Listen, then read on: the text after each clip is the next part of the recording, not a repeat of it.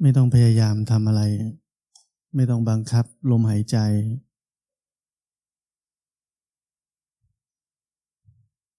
แค่นั่ง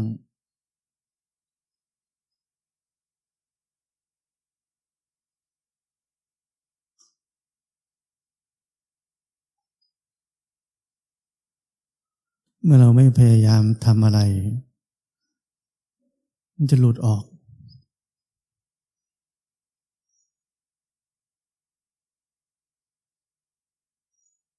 หลุดออกแล้วก็รู้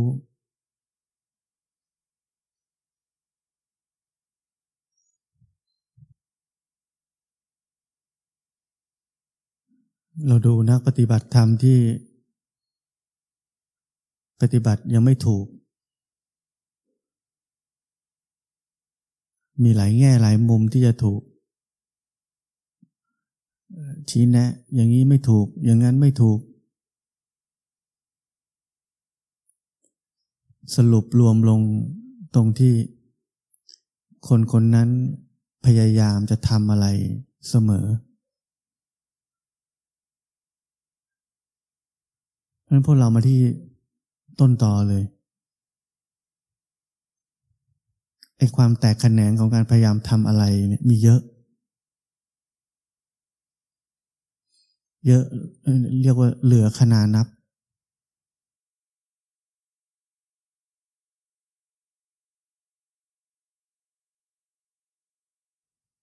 เพราะนั้นไม่ได้ไปแก้ที่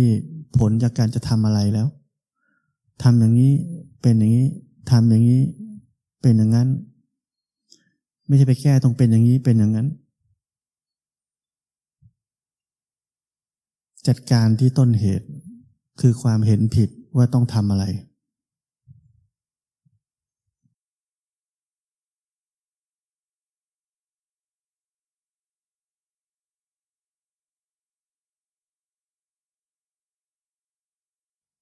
มันฝืนความรู้สึกของความเป็นเรา เราจะปฏิบัติธรรมหาอะไรทำต้องทำอะไร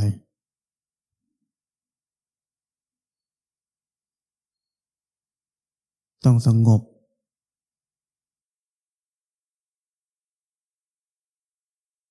ต้องนิ่ง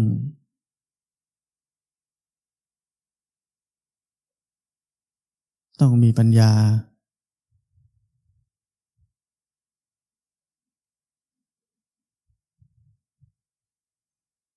ต้องเป็นแบบนี้ต้องเป็นแบบนั้นสารพัดอ่านเยอะก็จะต้องเยอะ มีคอนเซปต์อะไรในใจเยอะก็มีคำว่าต้องเยอะลำบาก ความเป็นเราทั้งนั้น ความเป็นคนทั้งนั้น ความอยากจะได้ดีทั้งนั้น แค่รู้สึกนี่ไม่ได้อะไร ไม่รู้ว่ามันดีหรือไม่ดีด้วยซ้ำมันไม่มีความหมาย แค่รู้สึกเนี่ย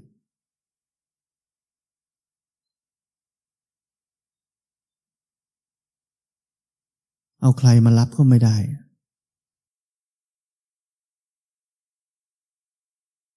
จะให้ความรู้สึกว่าได้อะไรก็ไม่ได้อีก มันคว้าไว้ไม่ได้ แค่รู้สึกเนี่ย จับไว้ก็ไม่ได้ จะให้ความหมายยังไงก็ให้ไม่ได้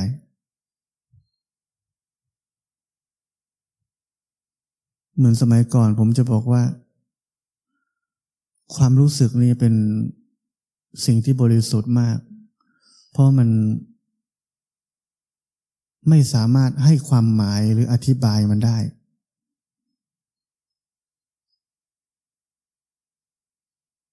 เหมือนเราแต่ละคนลองคิดว่าเราจะสอนคนคนหนึ่งให้รู้สึกตัว อธิบายยังไง เป็นคำพูด อธิบายได้ไหม ไม่ได้อะผมเคยลองแล้ว ไม่รู้จะพูดยังไง ผมเลยบอกว่า เอายกแขนขึ้น เอาแขนลง รู้สึกไหม เนี่ย รู้ รู้แล้ว มันเป็นสิ่งอธิบายไม่ได้ มันเป็นเรื่องที่เราอธิบายไม่ได้ มันเป็นเรื่องที่แต่ละคนต้องรู้ด้วยตัวเอง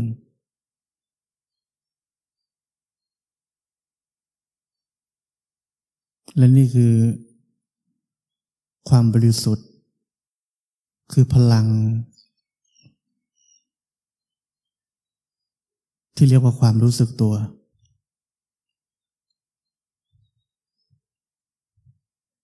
ไม่มีคุณค่า ไม่มีความหมาย ไม่มีใครจะได้อะไร แต่เป็นพลังอันยิ่งใหญ่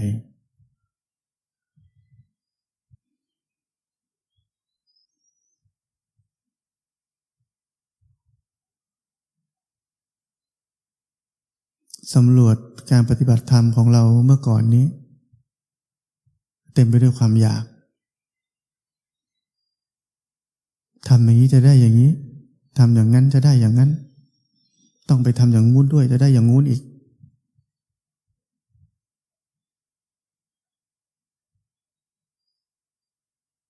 แค่รู้สึกนี่มันตื้น พื้นฐาน เราต้องไปต่อ เนี่ยหลงผิด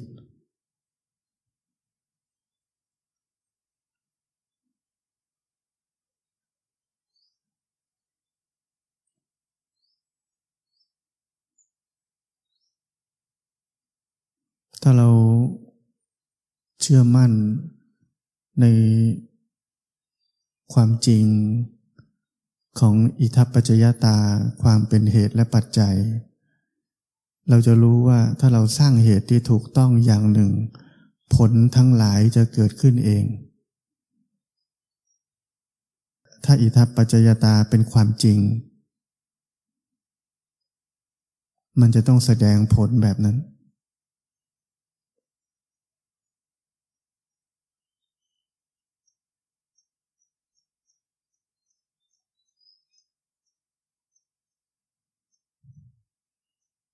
ถ้าความจริงของเหตุและปัจจัย ไม่แสดงผล ศาสนาพุทธนี่ล้มละลายเลย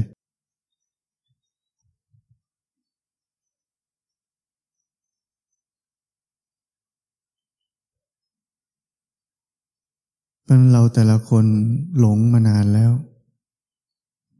เรียกว่าหลงปฏิบัติธรรมมานานแล้ว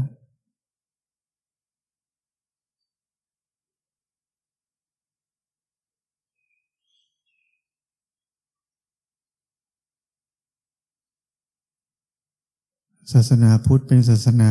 แห่งความหลุดพ้น ไม่ใช่ศาสนาแห่งการได้อะไร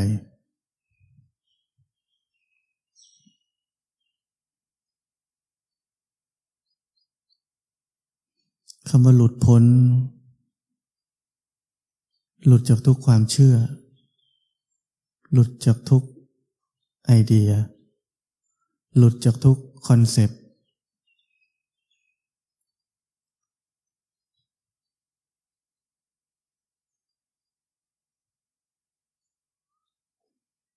ไม่ว่าความเชื่อไอเดีย concept นั้น จะดีเลิศประเสริฐศรีแค่ไหน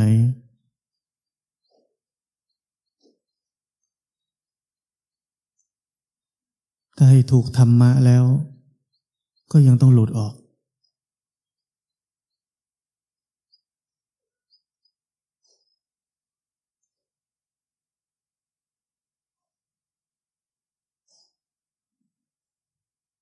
พระศาสนาพุทธ พระพุทธเจ้า ครูบาอาจารย์ หรือหลายคนที่เคยโดนผมกระชากออกจากความเชื่อทั้งหลาย ไปซ้ายผมดึงขวา ไปขวาผมดึงกลับมา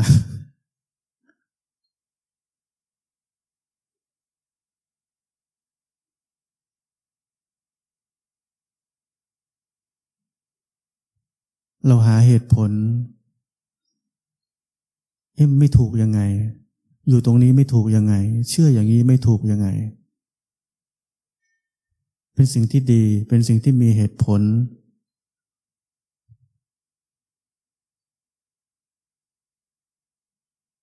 มันผิด ผิดตรงที่มันติดอยู่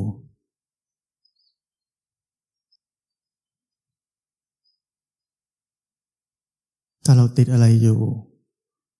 แปลว่าเราไม่ได้หลุดพ้น เพราะนั้นนั่นคือหน้าที่ของผม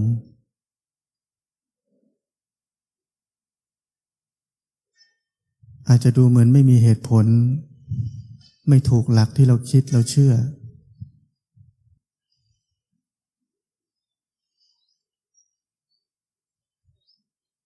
แต่เราจะหลุดพ้น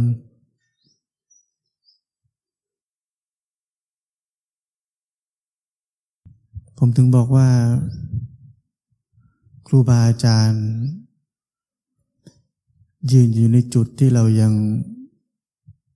ไม่ได้ไปอยู่ที่เดียวกัน ครูบาอาจารย์ สอน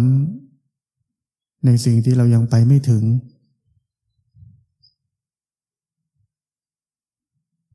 ที่ผมเคยบอกว่า ถ้าครูบาอาจารย์ความรู้เท่าลูกศิษย์ ก็ไม่ต้องมีครูบาอาจารย์กับลูกศิษย์หรอก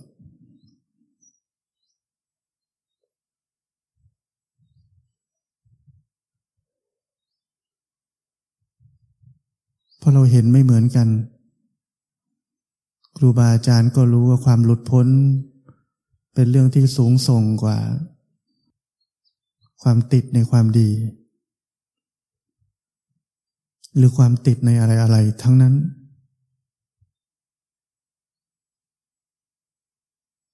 นั่นเราจะใช้ความดีเป็น เราจะอยู่กับดีโดยที่ไม่ต้องติด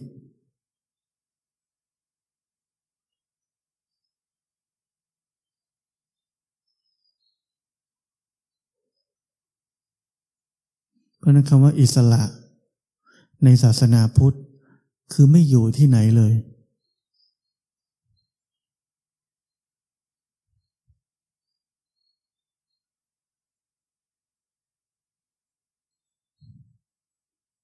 ที่ผมบอกเมื่อวานนี้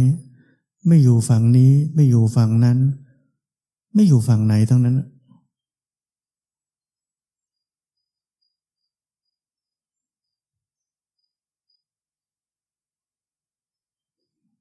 เราอยู่ตรงไหน ความเป็นเงื่อนไขของตรงนั้นจะสร้างทุกข์ให้กับเราเสมอ เพราะเราติดอยู่กับมัน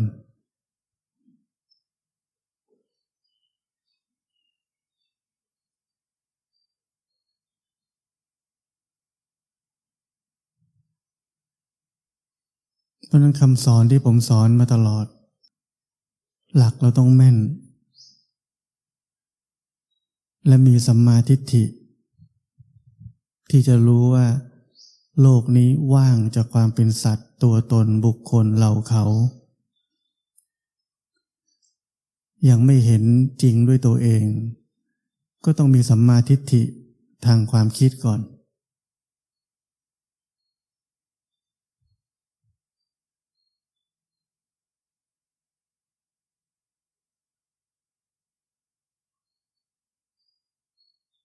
ถ้าเราเอาจริงเอาจังกับสมมุติเราต้องทุกข์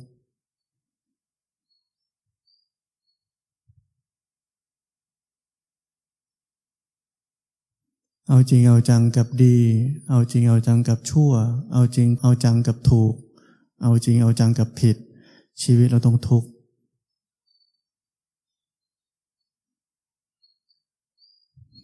อยากดี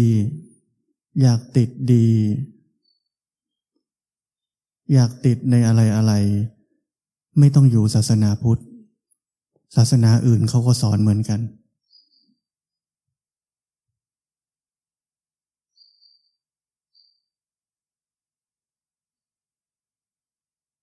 คุณครูตั้งแต่ประถมก็สอนเราแล้ว ไม่ต้องเรียนพุทธศาสนาก็ได้ พ่อแม่ก็สอนเราแล้ว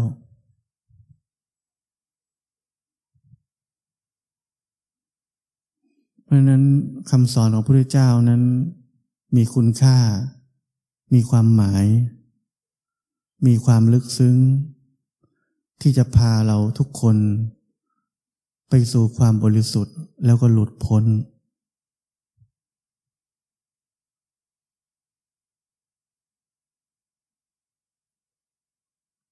ถามตัวเองทุกคน ทุกวันนี้เราติดอะไรอยู่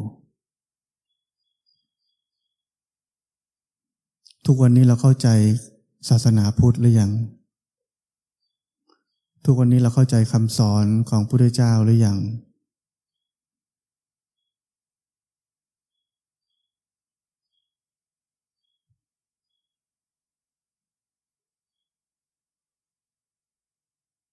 ใช่ไหมที่เราควรจะติดอารมณ์ ติดความรู้สึก ติดความเชื่อ ติดความเห็น ติดไอเดียอะไรของเรา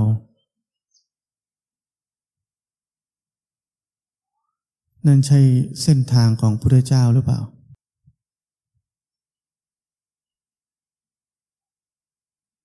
เราควรจะเป็นอิสระ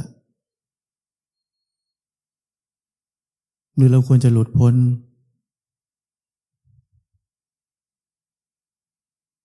หรือเราควรจะเห็นโลกนี้ เป็นไปอย่างที่มันเป็นเป็นเช่นนั้นเอง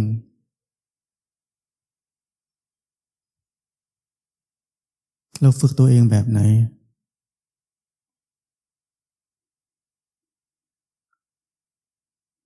เราฝึกจะเป็นพุทธะ ผู้รู้ ผู้ตื่น ผู้เบิกบาน หรือเป็นผู้ติด ผู้ยึด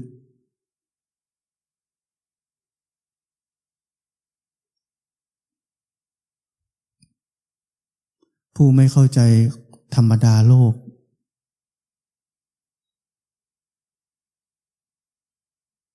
หัวสมองเราทุกวันนี้ไปทางไหน จิตใจเราทุกวันนี้ไปทางไหน ที่ผมเคยบอกว่า เวลาเราจะเดิน เราไม่ใช่เอาแต่ขาไป เราต้องเอาหัวไปด้วย เอาแขนไปด้วย เอาตัวไปด้วย เหมือนกันปฏิบัติธรรม มันต้องกลมเกลียว กลมกลืน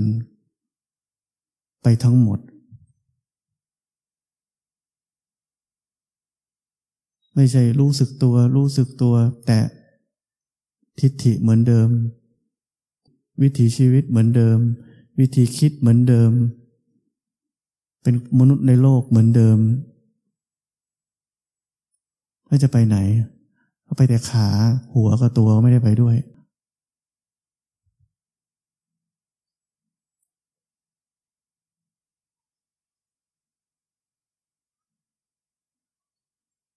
จิตใจเต็มไปด้วยความ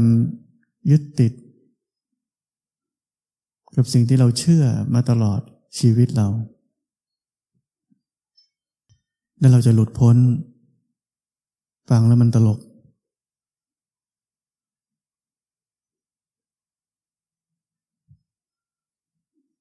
เราจะบรรลุธรรม เราจะเป็นอิสระ แต่วิธีชีวิตมีแต่ความติดยึด ไม่ได้ลดละลง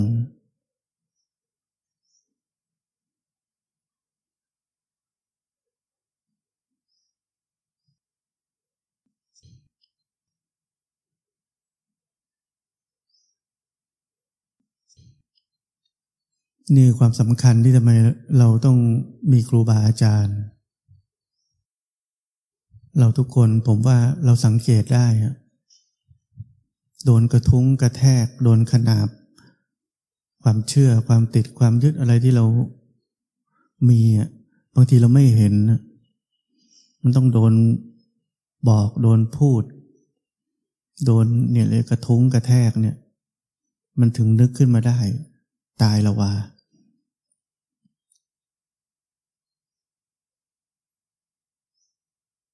จะหลงผิดอย่างนี้ไปอีกนานเท่าไหร่ เรียกว่า นึกว่ากูรู้แล้วอะนึกว่าที่กูคิดนี่ถูกแล้วอะพวกเราแต่ละคนพิจารณาตัวเองก็จะเห็นได้ คิดไปอดีตก็เขินเลย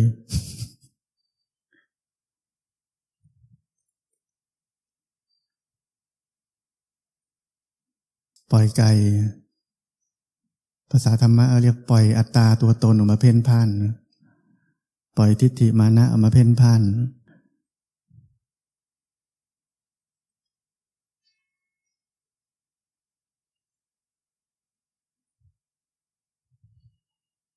แต่ผิดเป็นครู เป็นครูเมื่อรู้ว่าผิด แต่ถ้าไม่รู้ว่าผิดนี่อาการหนัก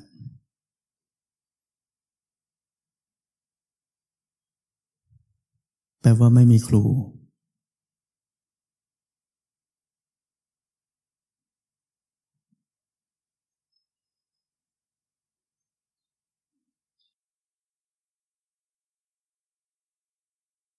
ตัวกระแทกนี่ทำให้เราตื่นตัว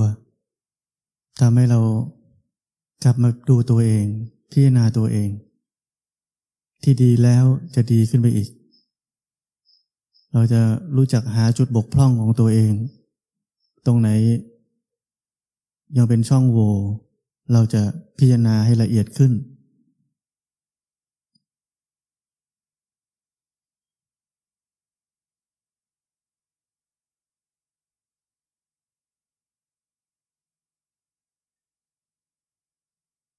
เราลองคิดดูว่าชีวิตเราจะมีคน ยอมกระแทกเรา ยอมบอกเรา ยอมให้เราโมโห ยอมให้เราไม่พอใจ จะมีสักกี่คนในชีวิตของเรา คนคนแรกที่ทำแบบนั้นคือพ่อแม่ของเรา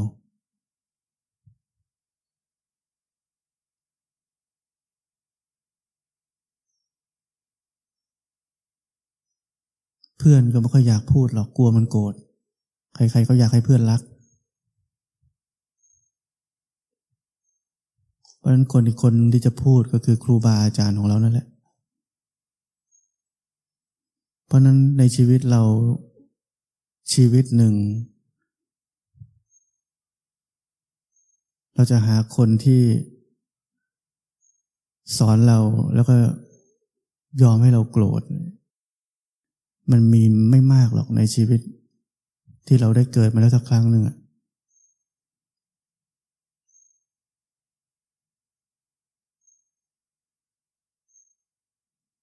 คนแบบนั้นไม่ได้หาง่าย ๆ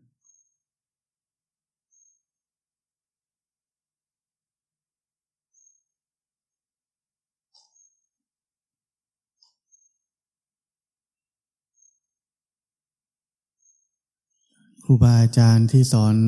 ธรรมะนี่เป็นอาชีพเดียวที่ไม่มีเงินเดือน ครูในโรงเรียนเรามหาวิทยาลัยเรามันมีเงินเดือน ทำไมไม่มีเงินเดือน ครูบาอาจารย์สอนธรรมะ เราจะมองว่าเอาเป็นพระไง ไม่ต้องมีเงินเดือน เป็นคารวาสก็ไม่มีเงินเดือนเหมือนกันทำไมเป็นแบบนั้น เพราะว่า ผู้ที่เรียกว่าประสิทธิ์ประสาท วิชาแห่งความพ้นทุกนี้ คือพระพุทธเจ้า ออกสอนคนโดยที่ไม่เคยเก็บเงินเหมือนกัน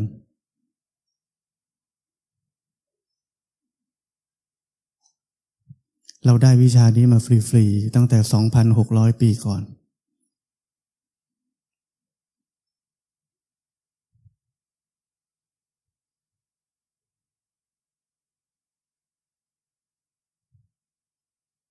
เพราะนั้นศาสตร์ของพระพุทธเจ้า ไล่เลียงลงมาถึงครูบาอาจารย์ ที่สืบทอด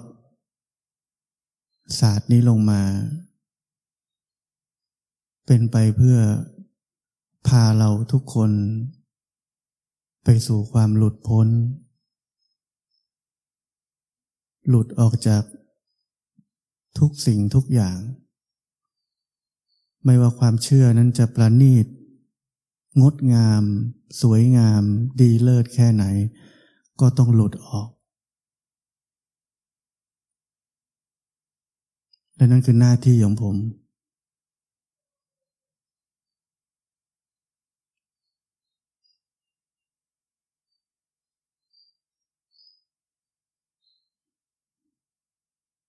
ผมไม่ได้มีหน้าที่ชื่นชมกับของคู่ทั้งหลาย ความดี ความสวย ความงาม ความถูกต้อง หรือกลดาความชั่ว ความผิด ความเลว ความสาม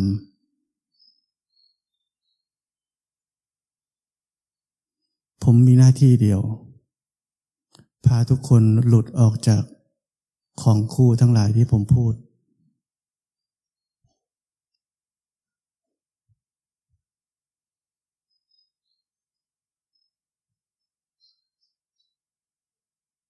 ผมมีหน้าที่ในพาให้ทุกคนไม่ทุกข์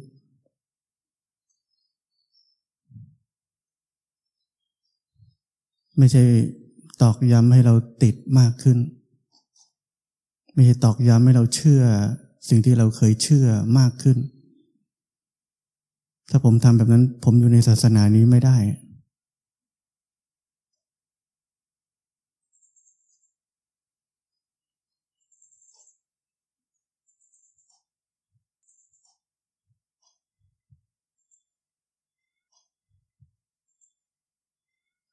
อย่าลืมที่ผมบอกว่าหลวงพ่อเทียนสอนประโยคที่สำคัญมากประโยคหนึ่งคือทำดีเนี่ยมันดี ไม่ใช่ทำดีแล้วได้ดี แต่ถ้ามันจะได้ดีก็เป็นเรื่องของมัน หมายความว่า ถ้าไม่ได้เราปลื้มปิติ ยินดี ในอะไรอะไร ท่านให้เรารู้ตามเหตุปัจจัยว่าทำดีมันก็ดีก็แค่นั้นเองทำชั่วมันก็ชั่วก็แค่นั้นเอง ท่านพูดประโยคนี้สั้นมากโดยที่ไม่ได้อธิบายอะไรเพิ่มเลย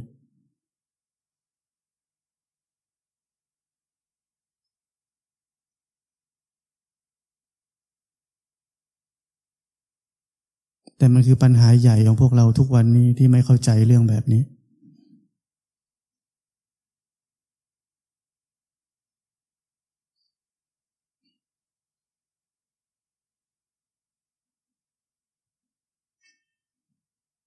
บางคนยึดติดกับอดีต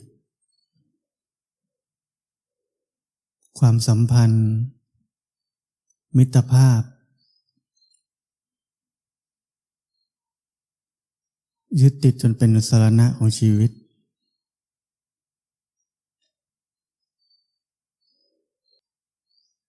ถามตัวเองทุกไหม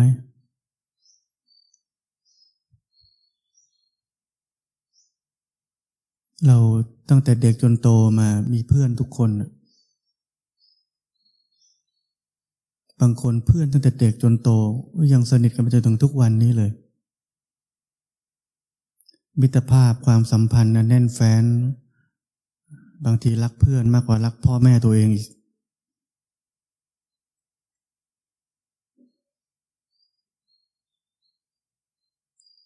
ทุกไหม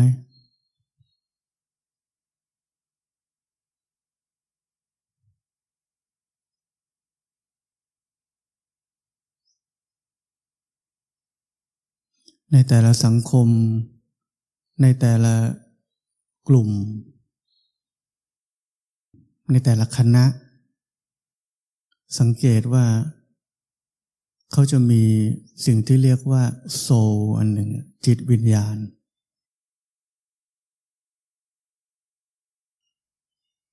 สมมุติเราอยู่กับเพื่อนแก๊งนี้ ในแก๊งเราจะมีโซอันหนึ่ง จิตวิญญาณ ว่าอันนี้คือแก่นของแก๊งเราเลย ใครไม่ใช่อย่างนี้นะมึง ถือว่าทรยศหรือไม่รักเพื่อนหรืออะไรก็ตาม เห็นไหมว่า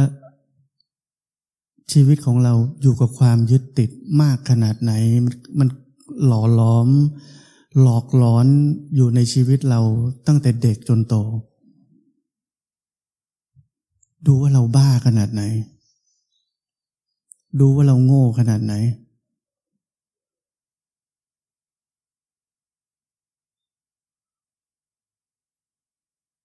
แล้วเราก็นึกว่าตัวเองฉลาด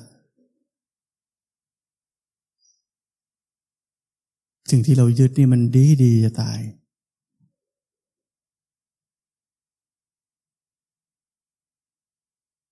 คำถามเดิม ทุกไหม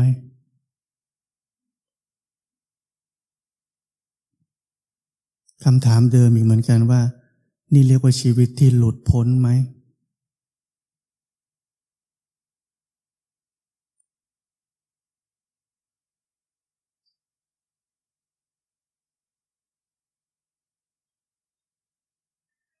พระพุทธเจ้าถึงบอกว่าที่พึ่งของเรามีเพียงแค่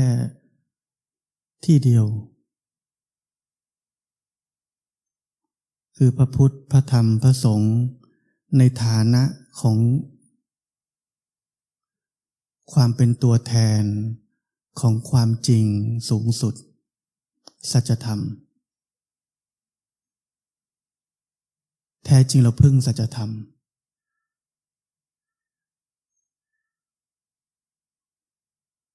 แต่มีตัวแทนมาบอกเรา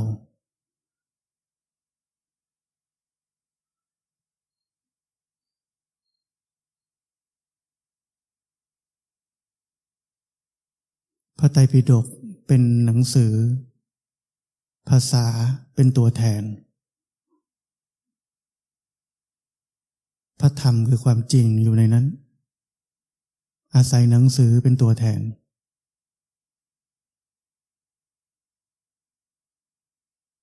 ความจริงอยู่ในใจของครูบาอาจารย์ อาศัยร่างกายนี้เป็นตัวแทนพูดออกมา เราฟังธรรม ไม่ใช่ฟังคน เราพึ่งพิงกับธรรม ไม่พึ่งพิงกับคน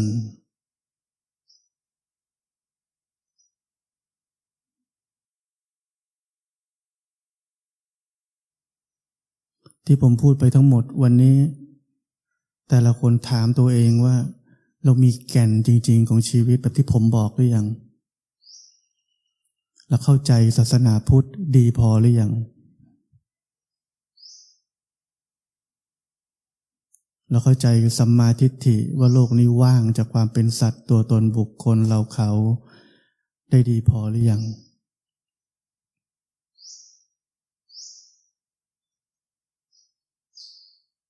เราได้หลุดจากความคิดความเชื่อ ความอะไรทั้งหลาย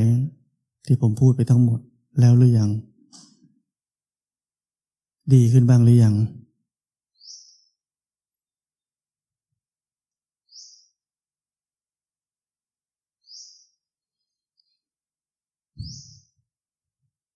เพราะนั้นชีวิตบนเส้นทางนี้ ย้ำอีกที อย่าไปแต่ขา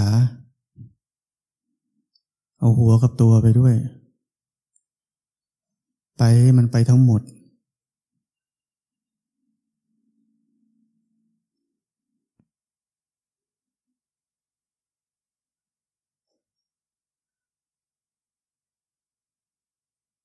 ยุคนี้เป็นยุคที่ต้องล้างความเห็นผิดกันอย่างหนักหน่วง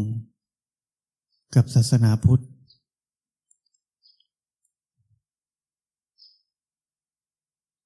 เราถูกไสยศาสตร์ ถูกความยึดในความดี ความมืดสีขาว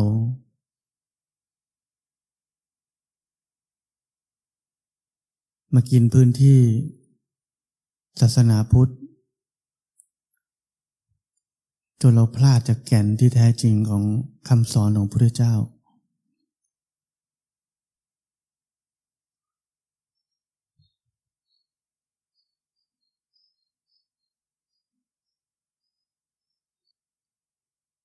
เรื่องที่ผมพูดทั้งหมด ผมเชื่อว่าเป็นสิ่งที่เข้าใจได้ยาก เขาไม่สามารถเข้าใจได้ลึกซึ้ง แบบที่ผมพยายามจะสื่อแต่ฟังเรื่อยๆ มันค่อยๆ เข้าไปในเลือดในเนื้อเรา จนวันหนึ่งเราเป็นพระโสดาบัน ความลึกซึ้งที่แท้จริง จะเข้าไปในใจเรา เราจะไม่ลืมแก่นของศาสนาพุทธว่าคืออะไร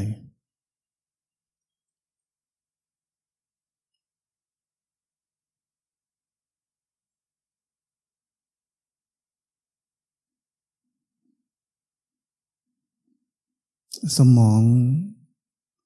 ในการอ่านพระไตรปิฎกอ่านคำสอน ฟังคำสอน มันก็แค่ความจำที่ผ่านเข้ามาในสมอง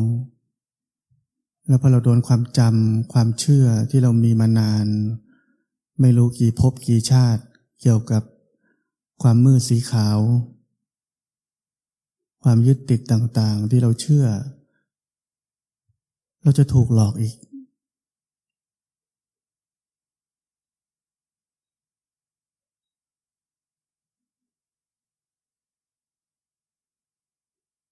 น้ำหนักของความเห็นผิดนี่มันสูงส่ง มีพลัง ที่ทำให้เราควยเขวสับสน อะไรกันแน่ มันยังไงกันแน่ มันควรจะเป็นยังไงกันแน่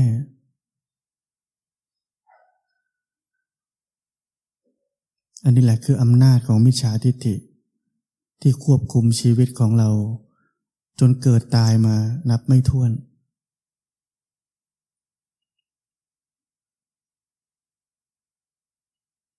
ถ้ามันออกง่ายๆ เราคงเป็นพระอรหันต์กันหมดแล้ว มันออกยากแล้วถ้ายิ่งเรายังคงซื่อบื้อตามความเคยชินเก่าๆ แบบนั้นที่เรามี เรียกว่าอาการหนัก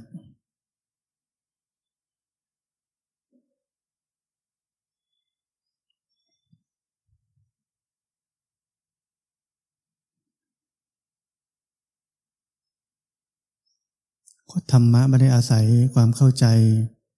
ทางสมอง วิธีนั้น ล้างความเห็นผิดไม่ได้